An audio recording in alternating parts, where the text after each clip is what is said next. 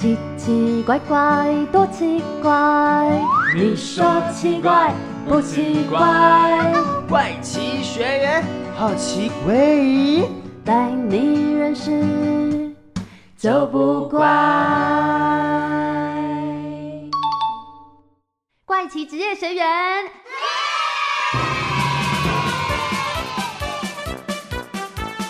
欢迎来到怪奇职业学员，我是班导师少平。我是班长卡尔，我是康乐股长优姿，嘿嘿嘿，我是资讯股长俊孝。同学们，大家好，今天来上音乐课，跟着我的旋律来唱这首歌。哇，老师，我都不知道你唱歌这么好听呢。对呀，今天第一次听老师开金嗓哎。哎，难道今天的课程跟音乐有关系吗？没错，今天我邀请了音乐治疗师来担任客座讲师，先请资讯股长俊孝帮我们介绍一下吧。呵，我来讲。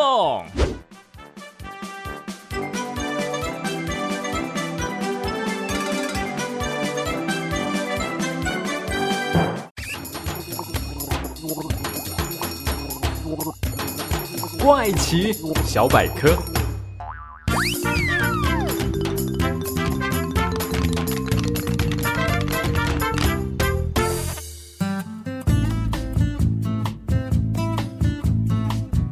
嘿，你平常时拢听什么歌？敢是二姐将会？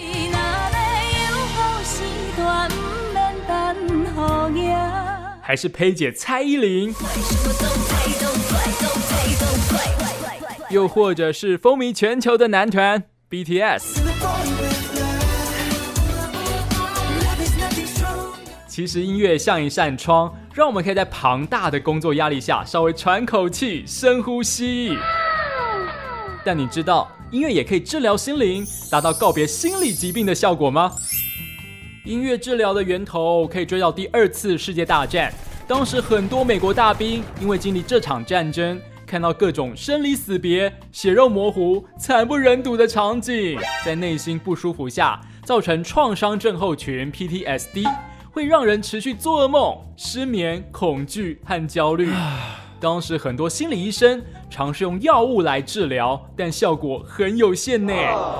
后来发现音乐呢，能够缓和士兵的不安，而且竟然比吃药还有效。随着越来越多的研究，就发展成为今天的音乐治疗。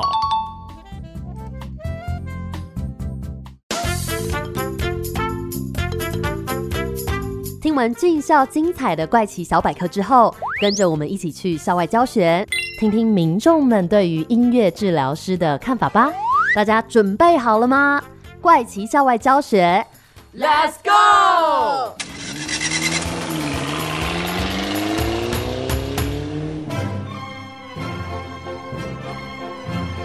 今天我们来到花博公园。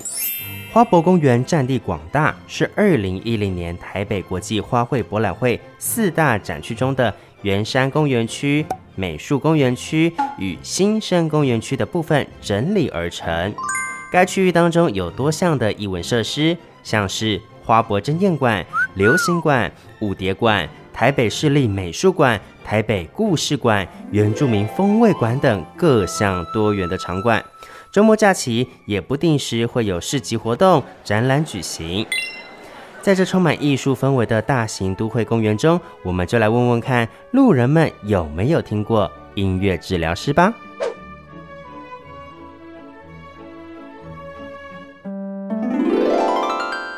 Hello，米娜桑，我是康乐股长柚子。今天我要来问问看民众对音乐治疗师的想法喽。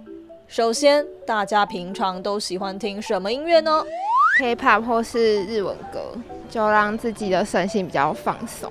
最近听 Blackpink，有听台语比较多啦，蔡小五啦。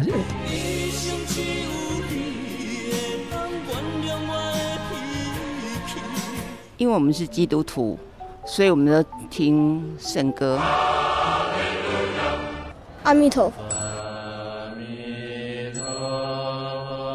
你喜欢听阿弥陀佛？为什么？经常睡觉，然后会感觉不舒服，听起来就会感觉没有到不舒服样子。所以很多人把听音乐当成一种舒压的方式。那柚子，我继续问一下这位弟弟，哎，你平常都听什么歌啊？因为刚好一见你有有下誓言的细细，时光才相遇，那时候我才信了你。哇，好厉害呀！哎，弟弟，唱歌一百分哦。既然大家都这么喜欢音乐，那我来考考各位，你。知道音乐治疗师都在干嘛吗？就是舒压的啊。这以前好像没有听过，有这个职业哦。哦，我不知道哎。听起来大家普遍都不知道音乐治疗师真正的工作内容哎。不过，如果是你的第一印象，觉得音乐治疗师是怎么样的人呢？天分吧，要要有那个天分才可以。比较有同情心，喜欢帮助弱势，觉得很有意义，很棒啊。用比较特别方式去帮助别人。嗯，原来大家都觉得音乐治疗师很棒，很有意义，让柚子我也好好奇音乐治疗师真正的模样哦。今天的怪奇校外教学就要结束喽，是不是跟我一样很想知道音乐治疗师都在做什么呢？赶快跟我回学校认识今天上课的老师喽！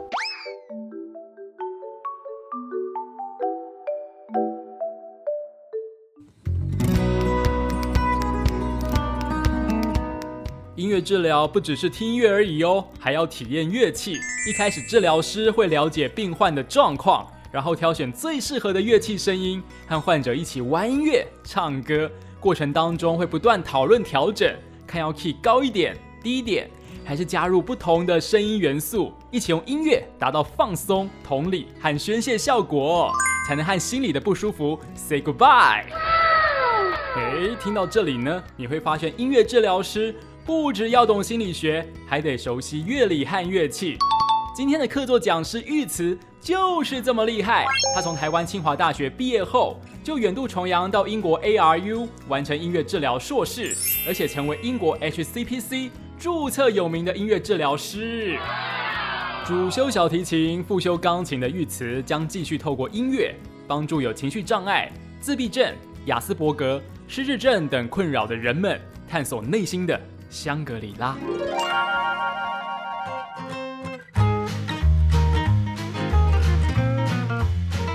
各位同学们上课喽！今天邀请到的是音乐治疗师玉慈老师，先请他来自我介绍吧。嗨，大家好，我是玉慈。那我是去年从英国 Anglia Ruskin University 毕业回来的。那目前有在台北跟新竹做音乐治疗的服务。了解。那刚刚老师有听到我们做街访，刚刚有没有比较印象深刻的部分呢？阿弥陀佛的那一段，还蛮出乎我意料之外。其实很有趣，发现大家听的音乐都不一样。然后有人可能是跟宗教结合啊，或者是跟自己喜欢的影视剧做结合。所以其实音乐就是没有什么对或错，它就是一个偏好。老师在成为音乐治疗师之前，你从小到大有学过什么样的音乐或是乐器吗？从小有学钢琴跟小提琴，哦，对，但是吉他真的是在英国那边才学起来的。虽然没有念过音乐班，都是念普通班上来，但是一路上都有参加，比如说弦乐团啊、室内乐或管弦乐团这样子。到现在我有参加交响乐团，就一个人练，有时候比较枯燥。那其实音乐对音乐治疗师来说也是非常重要一个养分的来源吧，就是你要时常去补充不同的音乐素材。那老师当时是如何走上音乐治疗师这个职涯呢？因为其实我大学念的是生命科学系，大三有参加一个活动叫做国际青年大使。那时候是用小提琴跟外文专长申请进去的。大三其实大部分生科系的学生都是要做专题啊，进实验室。但我那时候就是想看看可不可以把握这暑假再去尝试一些新的东西。那这个活动它是外交部要甄选，总共一百六十位有舞蹈、音乐或者是外文专长的同学集结受训，大概一个月的时间，然后最后完成一个介绍台湾的音乐剧，然后要出国去土耳其、阿曼、波兰跟斯洛伐克。很有趣的是，我们每次表演完或者用音乐演奏一些台湾的民谣之后，发现我们跟观众的距离都贴近非常多。像我是用小提琴，我们还有个团员是吹箫，西方跟东方乐器的结合，然后去传达台湾的音乐啊，跟望春风或者是对一些原住民风格的。所以我后来就在想，哦，原来音乐它的力量这么大，它是不是可以做更多事情？而且我们那时候参访的单位不只是一般的政府机关而已，我们还会去参观。很多像 NGO 的单位啊，一些非营利组织，像白血病患儿童医院、身心障碍学会啊，或者是斯洛伐克的养老院，所以我就发现，哎，其实不管是语言不同，甚至是背景相差那么大，但是我们都可以因为艺术，然后连接彼此。那什么样的原因，后来老师还有出国念书，回来之后就开始在想音乐可以怎么结合我自己的专长，可能生科，然后再加心理，因为我对心理学也蛮有兴趣的。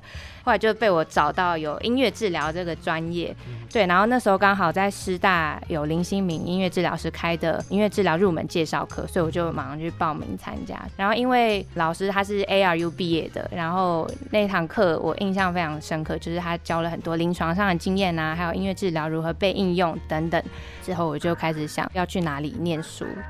那当初选择英国，就是因为台湾毕业的 ARU 校友是最多的。哦，感觉是一个人脉的，对，可以有比较多的资源，对资源，或者是可以比较多学姐可以询问等等。然后自己是对欧洲，就是英国那边文化比较有兴趣。那第三个就是成本上考量，我是觉得。可能英国是比较适合自己的。最后一个考量的点就是学派，因为英国主要都是以心理动力取向为主，很讲究个案做这件事的动机，或者是他家庭的背景等等，我们都会考量进去。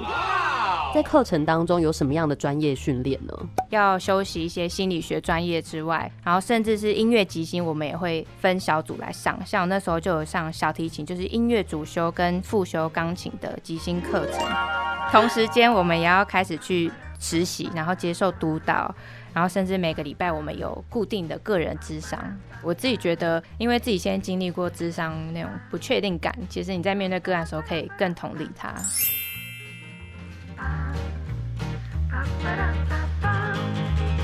玉慈老师参加的国际青年大使计划真的太酷了！透过音乐和舞蹈，就能把台湾的美传到国外去耶！看来艺术的力量真的无远佛界哦。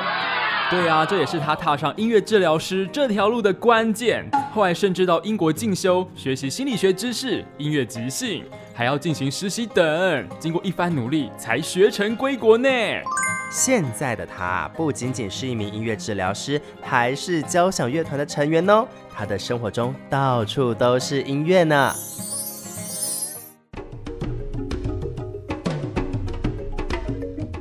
比如说，今天要跟一个人做咨商，会是怎么样的简单的流程呢？嗯，我们会大概分成四个阶段。第一个阶段是先转介评估，就可能今天是学校转介过来的，或者是家长转介给我们。然后我们要在第一次的时候好好做个案的评估，可能了解他过去的病史啊，然后对音乐的偏好啊，有参加过什么样的治疗，然后接下来才会是目标的拟定，跟家长沟通，哎，可能目前个案需要的是更多的眼神交流，或者是更多的与人反应等等的，依据个案而定。那第三个阶段就是治疗的过程，通常就是会用欢迎歌。然后接下来做暖身，搭配个案所需要的音乐互动，所以我们会用很多不同的乐器，让他们用触觉、视觉、听觉的方式去感觉，然后也会加入很多自由即兴，所以他就会用声音去模仿，比如说打雷的声音。或者是太阳出来了，那个很平静、很温暖的感觉。嗯，所以其实更多时间我们不是用特定的歌曲，而是用音乐这个媒介去让个案感受他适不适合跟音乐治疗师用这样的方式来互动。通常一次会三十到五十分钟，最后结束的时候，我们还会再进行一次最终的评估。所以这整个四个阶段完成下来，通常会需要八到十周的时间。嗯，所以就是一周一次的概念嘛。对，了解。那所以是每一次老师都会带乐器？对，我们每次都会扛一箱 乐器跟着我们。那今天老师有带乐器，我们要先试试看吗？好，我要玩。好啊。那老师可以帮我们分别介绍不同的乐器，然后还有让我们的听众可以听听不同的声音。第一个乐器是。它其实是法国那边的乐器，然后它叫做 Cochy Chime，是一种风铃。哦对，然后它其实是四个为一组。那我买的这个是水元素，就是阿垮，它还有土啊、火啊、木等等，声音都不太一样。老师，我快睡着了，这个声音好舒眠哦。，对，我自己也很喜欢这个声音。那第二个乐器呢，可能大家比较熟悉，有些人看过，它叫做拇指琴，它就是用大拇哥来弹，椰子壳做的，所以声音也非常自然，很好听。而且老师刚刚有弹出音符，对，就它是有一个音阶，因为之前卡尔班长有去过东南亚玩，然后拿到这个东西就是乱玩一通。你以为他们有一个规律是不是？依据那个强度，朋友子来试看看，这是他这样也是可以玩的吗？它可以，它可以玩，然后它也有不同的 size，不同的材质，像是我我看过有用水晶做的，听起来会更清脆亮。它英文是 kalimba 卡林巴琴。那第三个乐器它长得很可爱，它是一只蟾蜍，哦，有像青蛙的声音。有，有有像蟾蜍、癞蛤蟆那种声音，很像木呱鱼。像那个晚上树林会传出来的声音，然后你也可以用敲的，敲旁边也可以？都可以。它全身，其实乐器就是整个都可以拿来玩玩看。，对，它没有局限，你要用什么方式去演奏。最后一个乐器，它其实就是海浪鼓，而且里面有那个小球球，小朋友看到都会被它吸住，很好奇它球球是怎么跑的。但我觉得这个就是你只要稍微动一下，它就会很大声。对对对对，所以要小心一点。回馈感很高，其实小朋友会很喜欢，甚至开始摇。没错，有哎、打鼓的感觉，这 有点像唐朝历史。今天这乐器都让你们连接到很多生活经验。对，其实我们可以试看看拿四个乐器，然后即兴，合奏，对，我就直接，好，我们来即兴。通常就可能会有主题，也会没有主题，然后就从安静开始。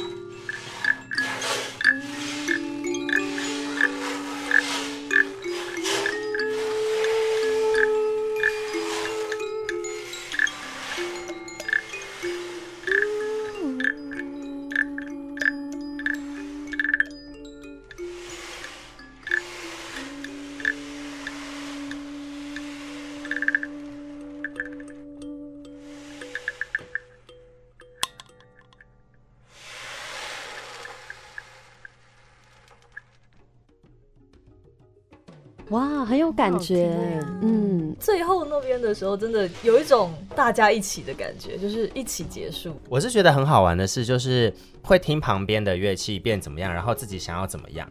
对对对对，而且有些人他可能现在都慢慢的，然后突然有一个人他加快或加重，主动去改变现在状况的人，他会有一个我要去突破这个状况。对，然后像虽然是有些是节奏乐器，有些是没有旋律的，或者是有旋律，可是我们都就是三号可以合在一起去聆听彼此。因为像我们刚刚算是团体的治疗，那另外也会有一对一的，对，也会有一对一的状况。然后这个就很好被用在小朋友有社交障碍，或者是他没办法等别人的，他会想一直用一直用听自己的。那我们在音乐创作可能就会规定，哎，要轮流慢慢去训练他去等听别人，哦对，就是知道，哎，不是只有自己的声音、自己的世界这样。对，然后因为我们就是会用比较好玩的方式吧，所以小朋友就是也会比较接受。比如说，我们会用尖叫模仿他，对，或者是用角色扮演 role playing 的方式，又或者是用说故事接龙的方式。比如说音乐治疗师会先开头啊，比如弹乐器或者是摇这铃说，嗯今天有一只青蛙，然后可能引导小朋友说，哎，他叫什么名字啊？还是什么颜色的？他心情怎么样？然后要开始旅行了，要去哪里玩？见到了谁？等等，就可以慢慢用音乐把他内心的一些想法，还有他过去经验串联起来。因为我们服务的对象其实很广，从早疗、自闭症、过动症小朋友，到情绪障碍，可能有焦虑、忧郁的青少年或成人，甚至到身心障碍的朋友，或者是长者、失智症，都是我们服务的对象。嘿，老师，我有问题。在做音乐治疗的时候，哪些乐器常常被使用呢？有一个小朋友，他是三年级，对，那他那时候转过来原因，其实是因为家庭背景比较复杂，就他爸妈离婚，然后可能爸爸之前有家暴的状况，然后我印象很深刻的是他一开始的表现是非常积极，然后很正向，我就觉得哎，他好像很开心呢，然后很投入等等，我觉得他对音乐的反应也很好，然后后来也因为督导的关系，慢慢让我知道原来他这样子。这么积极的想要跟你互动，其实也是想要讨好你，因为他过去有太多段没那么好的关系，所以他很想要把他最好的那一面表现出来吧，然后也想要把比较负面的情绪压抑住，所以这导致他其实反而让他更不知道怎么去处理那些比较悲伤啊或者比较生气的情绪这样子。所以一开始我就我们玩的很开心，可是一直没办法深入了解他。但是经过几周的音乐治疗后，爵士鼓啊，来慢慢玩到钢琴，甚至他比较不熟悉的风铃乐器。然后在某次即兴的过程，他就跟我说，他觉得某三根就像他爸爸、他妈妈，还有他自己，他自己那个是在中间的。然后我就说，哎，你不是还有个妹妹吗？他说，哦，对啊，他在旁边那个，因为他就是很讨厌他妹，很常吵架，就是从可能比较抽象的乐器互动中，反而慢慢引导出他内心的想法，然后也透过演奏音乐之后的口语对谈，让他慢慢说出他心中的感觉。可能我们弹一段乐曲，他就会说很像他们当初看的某一部卡通电影，这让他想到他们一起去钓鱼的回忆等等等。我就觉得，哎，其实音乐治疗虽然在短期内看不太出来什么差别，但是经过一段时间之后，你还是会感觉到，呃，如果个案跟你建立了那个稳固的治疗关系之后，他其实可以慢慢卸下心防吧，去和你互动，去聊一些他比较难平常和别人讨论的事情。有没有必备的乐器你们会入手？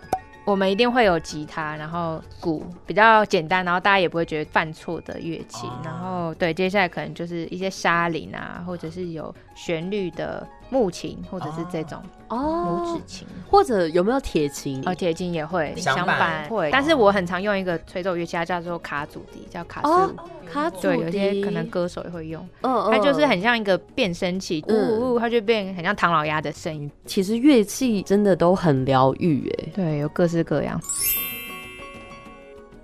天哪，我们的合奏也太好听了吧！搞不好啊，我们都是还没被发掘的音乐家呢。哎，你真的很好意思哎。不过乐器玩的这么开心，老师讲的内容你有没有记住啊？让我来考考你，音乐治疗的流程大致上分成哪几个阶段呢？哦，这么简单，转介评估、目标拟定、治疗过程，最后一个就是最终评估。那换我考你了。音乐治疗只能是全程使用音乐吗？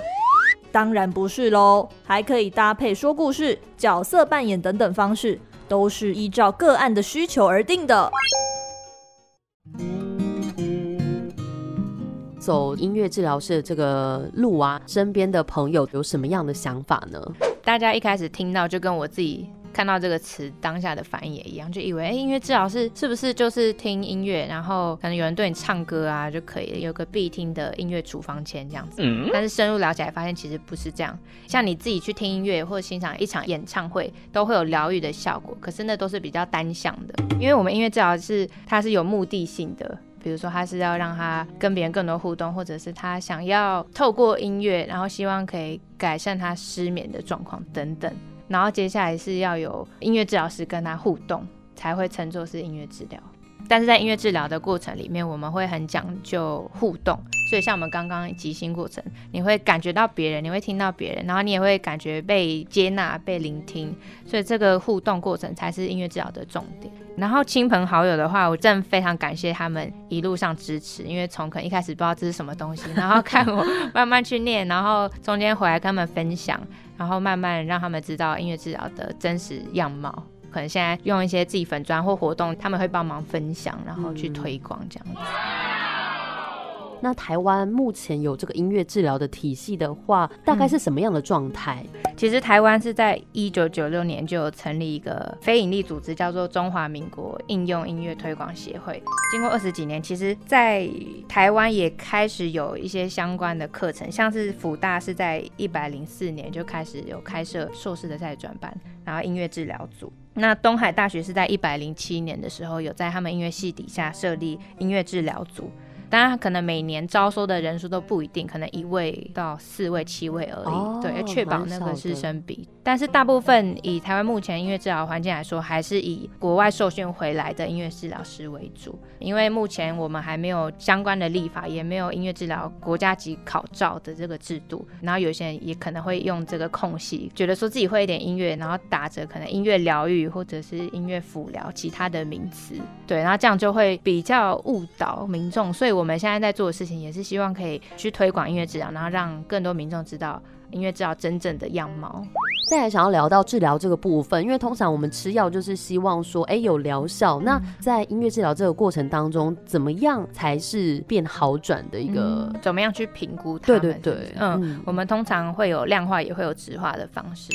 像是自闭或者注意力不足的小朋友，我们会有一些量表，比如说用看他能够眼神专注在这个事物上。维持几秒钟，或者是他可以坐在这里跟我们互动几秒钟不跑掉，用这种比较量化的方式。那当然，直化的方式也会有可能，就是个案如果认知功能比较好的话，我们在音乐治疗过程或者是结束之后，也会直接和他们讨论，或者是请社工或者其他专业的人士去问他们，觉得音乐治疗师对他们的改善是什么，或者是就家人可以直接去了解。然后觉得可能是因为治疗这个词吧，有时候会给大家误解。但是因为我们英文其实是叫 music therapy，therapy 其实比较像是。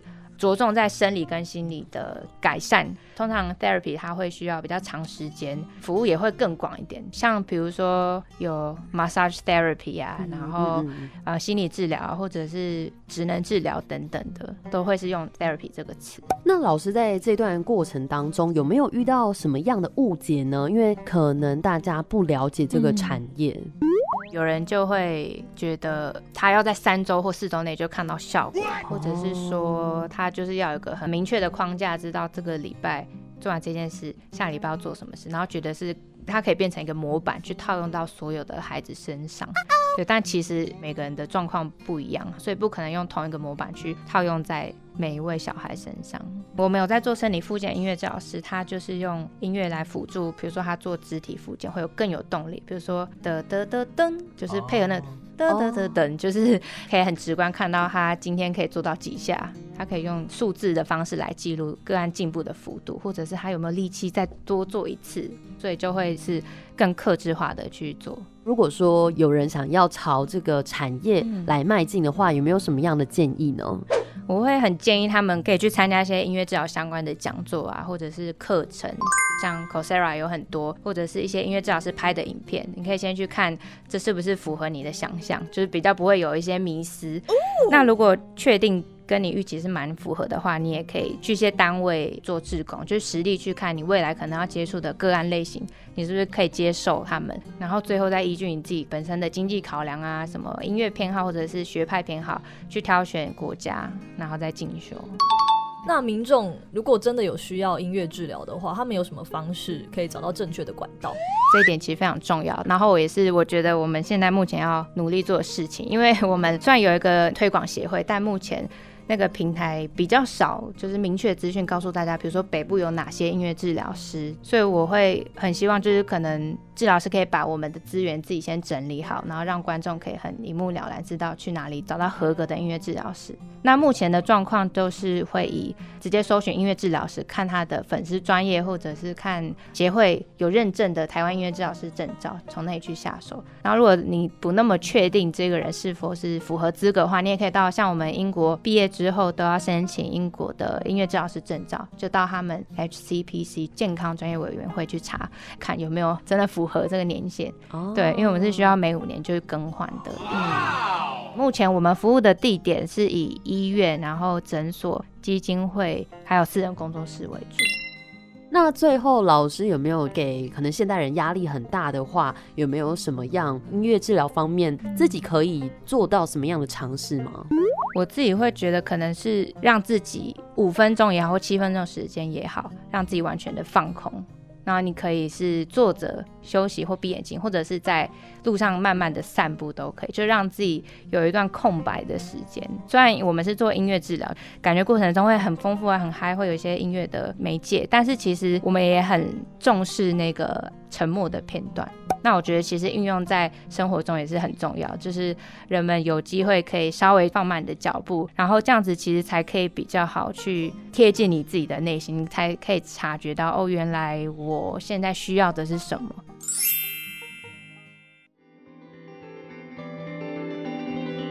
哇，要当一位音乐治疗师，除了要有专业的证照，还要依照不同个案搭配适合的治疗方式，像是即兴合奏、说故事、角色扮演等，才能让个案潜移默化的改变，绝对不是两三天就可以立刻见效哎。而且啊，一定要有音乐治疗师以及和个案之间的互动，才能够称为是音乐治疗。跟我们平常自己听音乐、看演唱会、唱 KTV 是不一样的哦。透过音乐的魔力，不但能放松身心，还能达到疗愈的效果。不过，别忘了老师说的留白也是很重要的哟。片刻的宁静可以让我们的心沉静下来，继续面对不同的挑战。大家都说的非常的棒，那么今天的结尾也来点 music 吧。怪奇职业学院，我们下课啦！